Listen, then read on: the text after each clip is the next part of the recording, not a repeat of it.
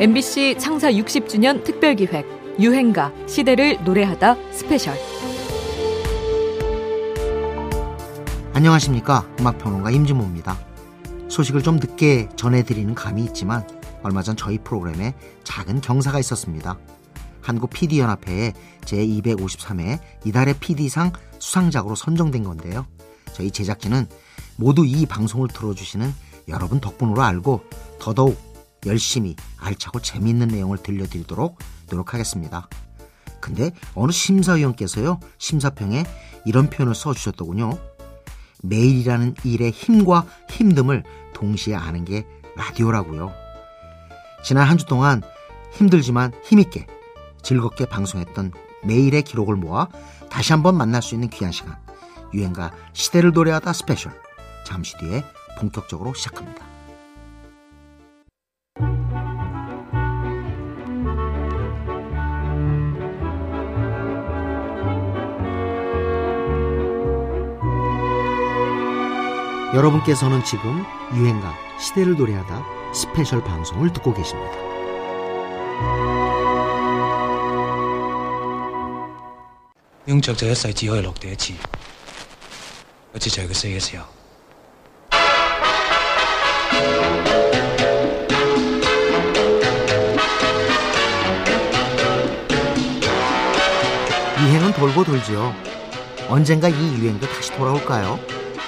1995년 홍콩 영화 아비 정전에서 배우 장국영이 마리아 엘레나에 맞춰 흰 속옷 바람으로 선보였던 춤 바로 만보춤인데요. 30여 초 분량의 짧은 장면이었지만 이 장면은 우리 유행가에도 영향을 끼칩니다. 신승훈의 내 방식대로의 사랑 그리고 김부영의 풍요 속의 빈곤 같은 만보 리듬의 곡들이 그 영향 속에서 발표돼 사랑받은 유행가인데요. 그보다 40여 년 전 우리에게는 더 거센 맘보 열풍이 있었습니다.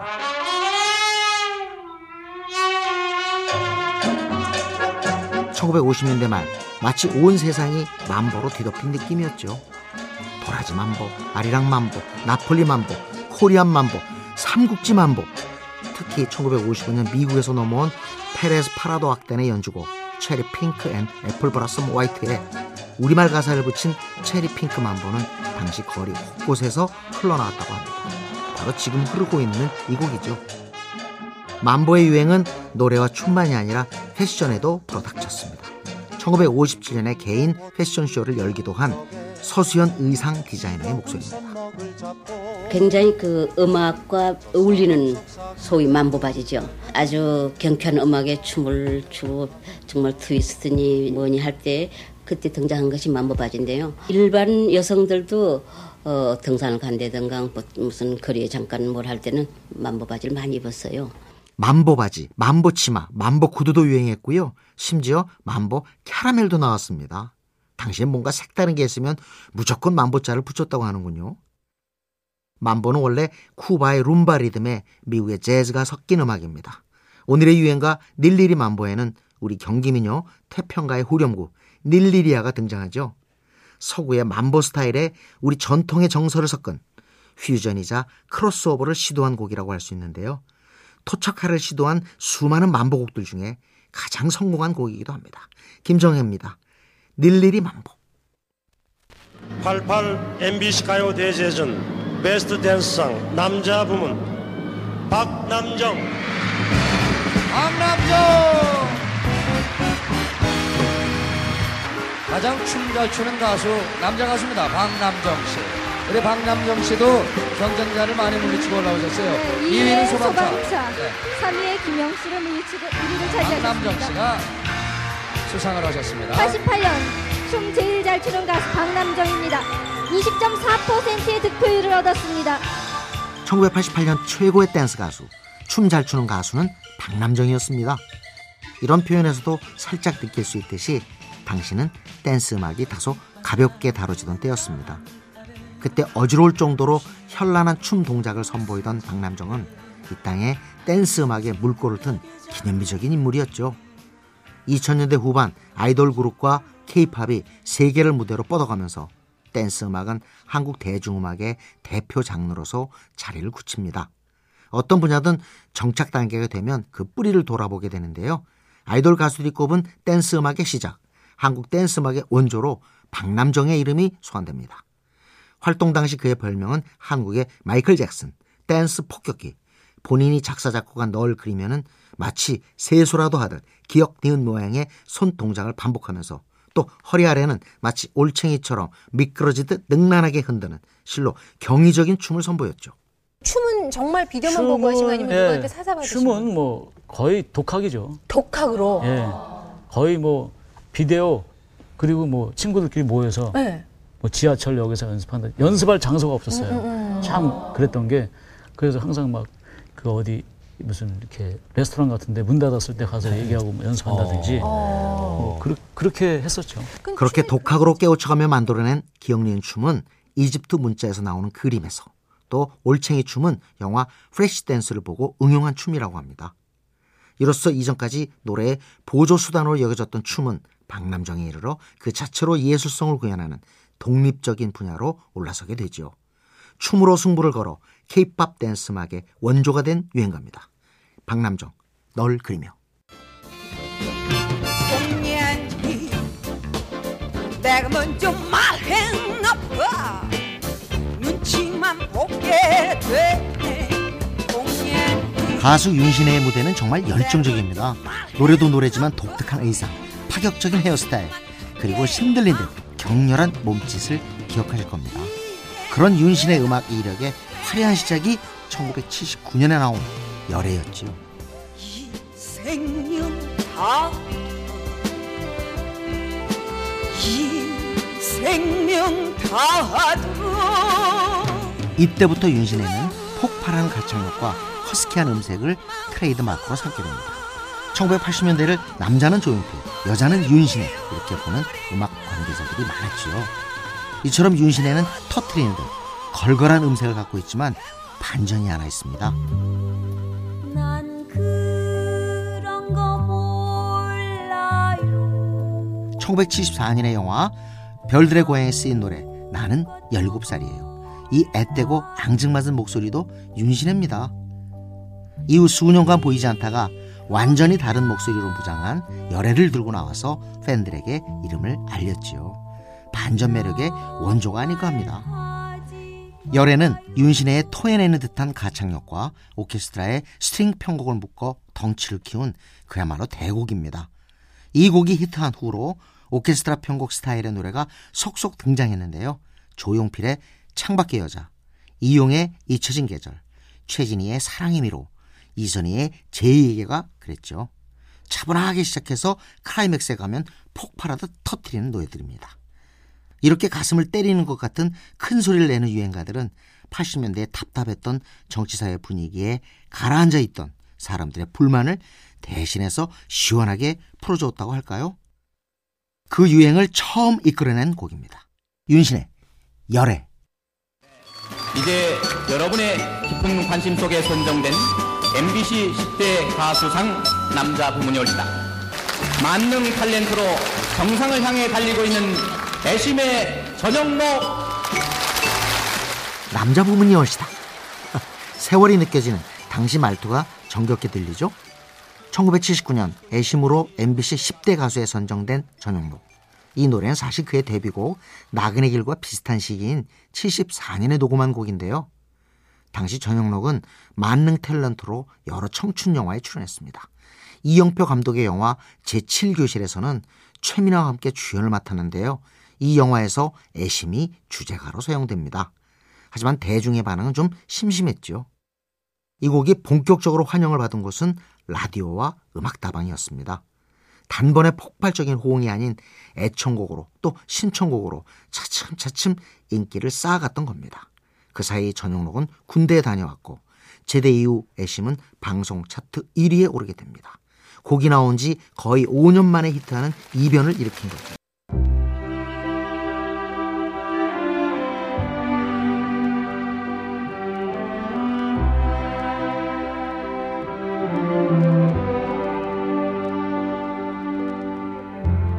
여러분께서는 지금 유행가 시대를 노래하다 스페셜 방송을 듣고 계십니다.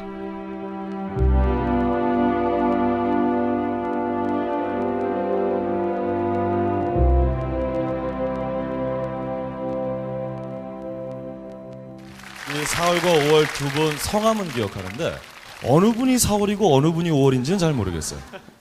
어, 4월이 5월이 따로 없어요. 그냥 1년에 가장 어, 만물이 소생하는 거로 좋은 계절이란 뜻으로 그냥 4월과 5월을 그러셨군요. 매년 봄이 되면 계속 쉬다가 4월 달, 5월 달만 활동을 하거든요. 그래서 4월과 5월이에요. 장미가 이제 피고 장미가 지면 이제 집에 들어가 쉬어야죠.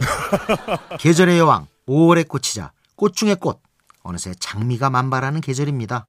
코로나19로 좀 위축되기는 했어도 전국 곳곳에서 장미 축제가 열리고 있는데요. 이 계절 유행가 장미의 주인공 4월과 5월을 빼놓을 수 없지요.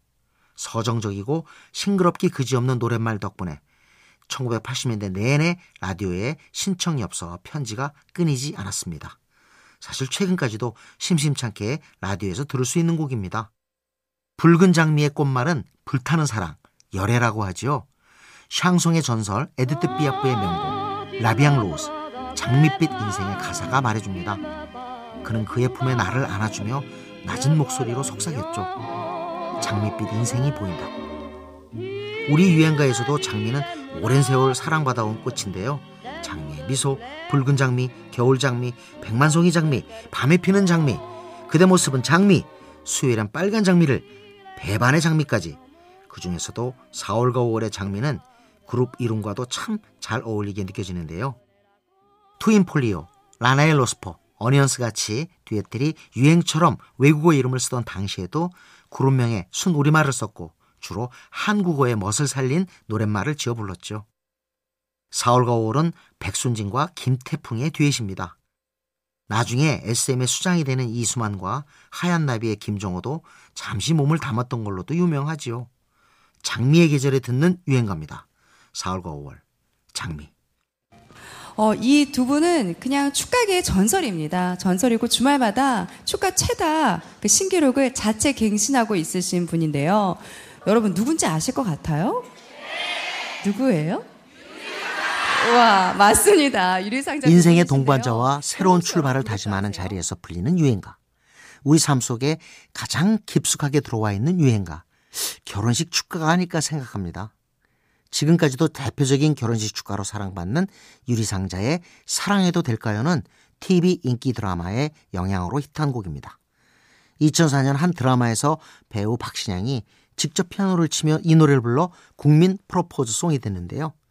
이전까지의 결혼식 축가는 친구나 지인들이 불러주는 게 보통이었지만 사랑해도 될까요의 히트를 계기로 신랑이 직접 마이크를 잡고 노래하는 사례가 늘어나기도 했다는군요. 사실 2001년에 발표된 이 곡은 다소 잔잔한 인기를 얻고 있었던 곡인데 3년 뒤 최고의 국민 애창곡으로 부상하게 되면서 원곡자인 유리상자 또한 바빠지게 됩니다. 특히 축가 전문 가수로 주말이 없어졌다고 하죠. 결혼식 두 군데를 같은 시간에 했어야 됐거든요. 네. 아. 그래서 보통 주례 선생님 말씀 끝나면 축가가 이어지잖아요. 네. 근데 무슨 쇼도 아니고 오프닝. 그리고 나서요 도저히 차로는 갈 수 없는 막히는 시간이라 네. 갈수 없어서 이거 정말 하면 안 되는 건데 어쩔 수 없는 약속이기 때문에 오토바이 두 대를 밖에 이렇게 대기를 해놨어요. 뭐 보통 시상식이나 이런 거 겹칠 때 그런 거 타시죠? 저희는 축가 때문에 한번 타봤습니다. 이 곡이 뜨면서 이전에 축가 대세곡이었던 한동준의 너를 사랑해 그리고 사랑의 서약은 조금 주춤해졌다고 하죠. 하지만 이후로도 우리 가요계에는 축가를 노린 곡들이 줄줄이 등장해서 이적의 다행이다, 성시경의 두 사람, 우린 제법 잘 어울려요. 이승기의 결혼해줄래 같은 곡들도 많이 불리고 있죠. 대중가요 경쟁의 새로운 공간이 된 결혼식장의 축가, 웨딩싱어의 골든 레퍼토리가 된 유행가입니다. 유리상자, 사랑해도 될까요? 먼저 프로포즈를 했습니까? 이승철 씨가 전화가 왔어요. 2001년도죠. 낚시터에서 전전긍긍하면서 이제 고기 잡는 낙으로 인생을 살던 때였는데 뜬금없이 이제 전화가 온 거지. 15년 만에 전화 온 겁니까? 근데 솔직히 말씀드리면 그 그분도 이제 그렇게 뭐 화려하진 않았어요 그때 이렇게 좀 이렇게 약간 이렇게 내려갈 때거든요. 2002년 부활의 김태현과 이승철이 다시 만나게 됩니다. 이는 부활 데뷔 15주년을 기념하기 위한 반짝 재회 프로젝트였죠. 80년대 희야, 비와 당신의 이야기 같은 히트곡을 함께 냈던 이 둘은 힘들고 어려워진 상황에서 다시 만나 Never Ending Story를 만들었고 이 곡은 그 해를 강타하게 되죠. 개성 강한 이 둘은 이후 다시 각자 제 갈 길로 떠났지만 이 곡의 인기에 힘입어 이승철은 다소 주춤했던 솔로 활동에 탄력을 받았고 밴드 부활도 활동을 더 이어나갈 수 있게 됐습니다. 그래서 둘 모두 Never Ending Story를 음악 인생의 전기가 된 기념비적인 곡으로 꼽는데요. 부활은 1980년대 말 덜곡화, 신하이, H2O 등 서구 못지않은 높은 볼륨의 락 음악 밴드가 우후죽순 등장하던 때 헤비하면서도 감성적인 록을 추구했던 팀이었습니다. 그 감수성은 김태현 특유의 음악에 대한 고집에서 나오는데요. 곡을 만드는데 가장 중요하게 생각하는 것이 있다. 요거다라고 한다면 어떤 겁니까? 순수입니다. 순수의 결연은 시간을 이길 수 없습니다. 그러니까 단기간 뭐, 뭐 3개월, 4개월은 확 그 곡이 뜰 수는 있, 있지만 네. 왜 이상하게 몇, 몇, 몇백 번을 들어도 지- 질리지 않는가 하는 것은 분명히 순수가 결부되어 있는 겁니다. 네. 제가 보증합니다. 부활은 첫 앨범부터 엄청난 화제를 모았지만 안팎으로 갈등을 겪으며 이승철은 팀에서 나가게 됩니다. 하지만 여전히 이승철과 김태원의 조합을 기다리는 음악 팬들은 많았습니다. 확실히 만났다 하면 운명적인 파괴력을 발휘하는 짝이 있는 모양인지 15년 만의 만남인데도 이 콤비는 드라마틱한 성공을 만들어냈죠. 오늘의 유행가 애증의 재회가 빚어낸 명품 락 발라드입니다. 부활 Never Ending Story.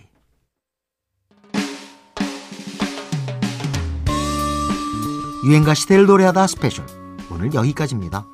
마지막으로 365곡에는 들지 못했지만 놓치기 아까운 히든 트랙 오늘도 끝곡으로 전해드리겠습니다. 아까 4월과 5월의 장미 말고도 우리 유행가들 중에는 장미를 주제로 한 곡들이 많다는 얘기 전해드렸는데요. 그 중에 민혜경의 그대 모습은 장미 준비했습니다. 88 서울 올림픽을 앞두고 활기가 넘쳤던 사회 분위기를 느낄 수 있는 유행가입니다. 이 곡 들으면서 주말 아침을 기분 좋게 시작해 볼까요? 지금까지 저는 음악평론가 임준모였고요. 잠시 뒤 11시 52분 본 방송으로 다시 찾아오겠습니다.